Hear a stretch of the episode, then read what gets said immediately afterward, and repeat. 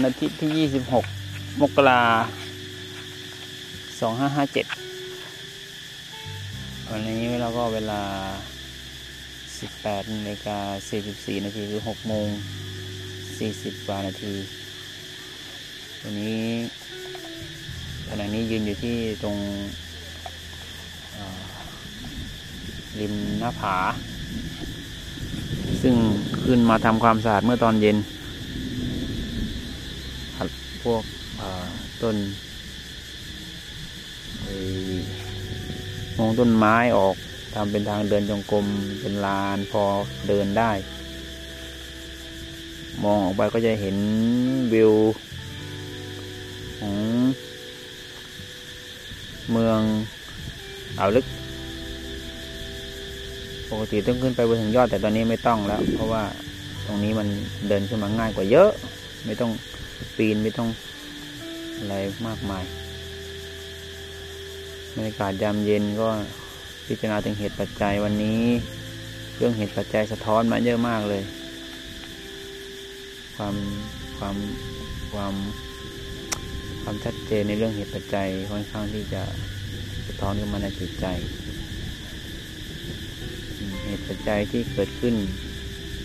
ในแต่ละขณะแต่ละขณะ มันสมบูรณ์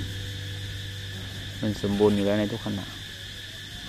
ธรรมชาติจิตในพุทธะเขาก็จะทำงาน โต้ตอบกับธรรมชาติสิ่งแวดล้อมรอบตัว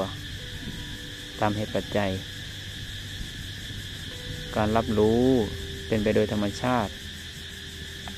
การรับรู้โดยไม่ต้องใช้ความคิด สะท้อนกับสิ่งต่างๆ รอบตัวอย่างเป็นธรรมชาติ เป็นหนึ่งเดียวกับธรรมชาติโดยธรรมชาติ มองเห็นว่าความคิดปรุงแต่งต่างหากและที่เป็นส่วนเกิน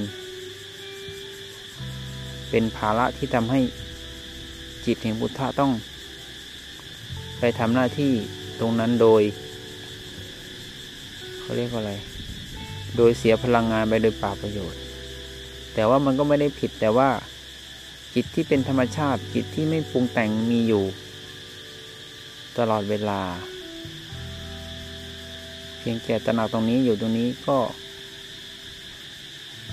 เป็นอะไรที่จบลงไม่มีปัญหา เมื่อใดก็ตามที่เราปรุงแต่งไปตามความคิด เรื่องราวต่างๆ ก็จะแยกหมดปรุงแต่งแบ่งแยกเป็นของคู่ปรุงแต่งว่าดีปรุงแต่งว่าไม่ดีปรุงแต่งว่า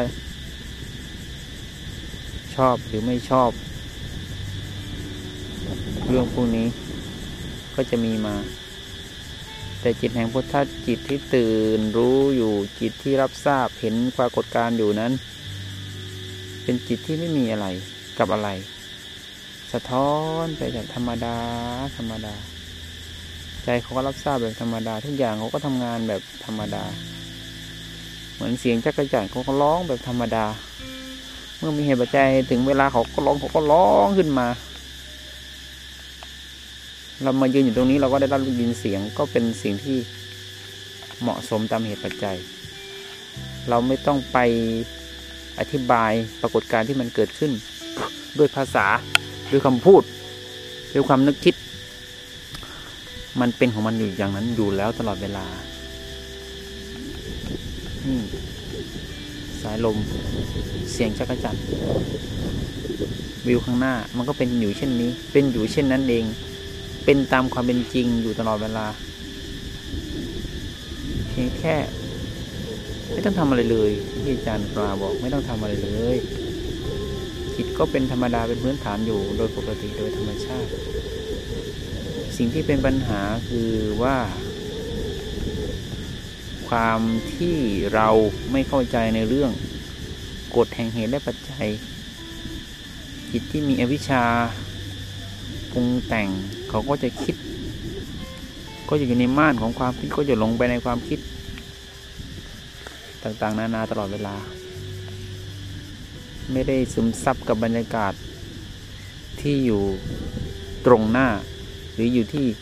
ทั้งกายในกายในใจที่มันปรากฏอยู่ในตามความเป็นจริงนี้ ธรรมชาติอยู่เช่นนี้พระพุทธพระพุทธองค์ทรงเข้าถึงความเป็นเช่นนั้นเองก็คือเข้าถึงธรรมชาติตรงนี้ ไม่มีเรา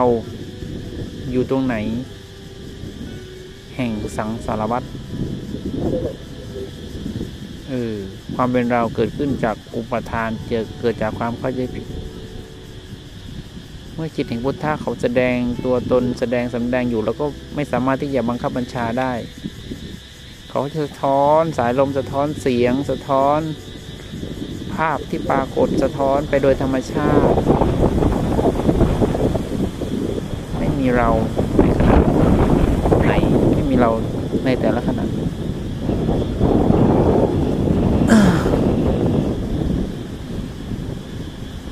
ชัดเจน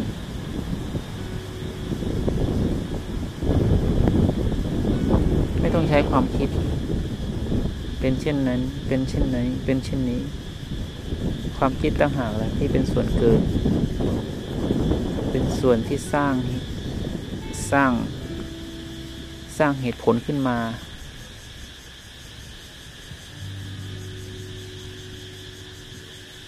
ซึ่งความจริงมันปรากฏอยู่แล้ว ใจแห่งพุทธะย่อมรับทราบอย่างแจ่มแจ้ง ใจแห่งพุทธะทราบเพียงแค่ว่าสิ่งไหนเกิดสิ่งนั้นดับไปแค่นั้นเอง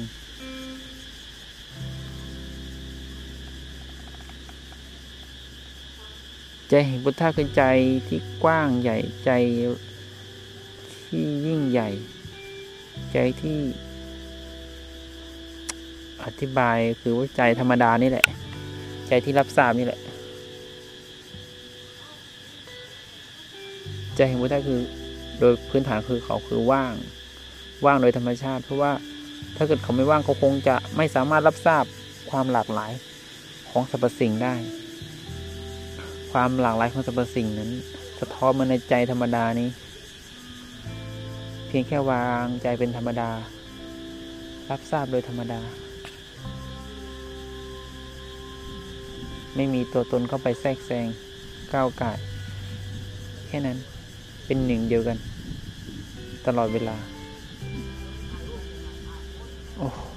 สาธุ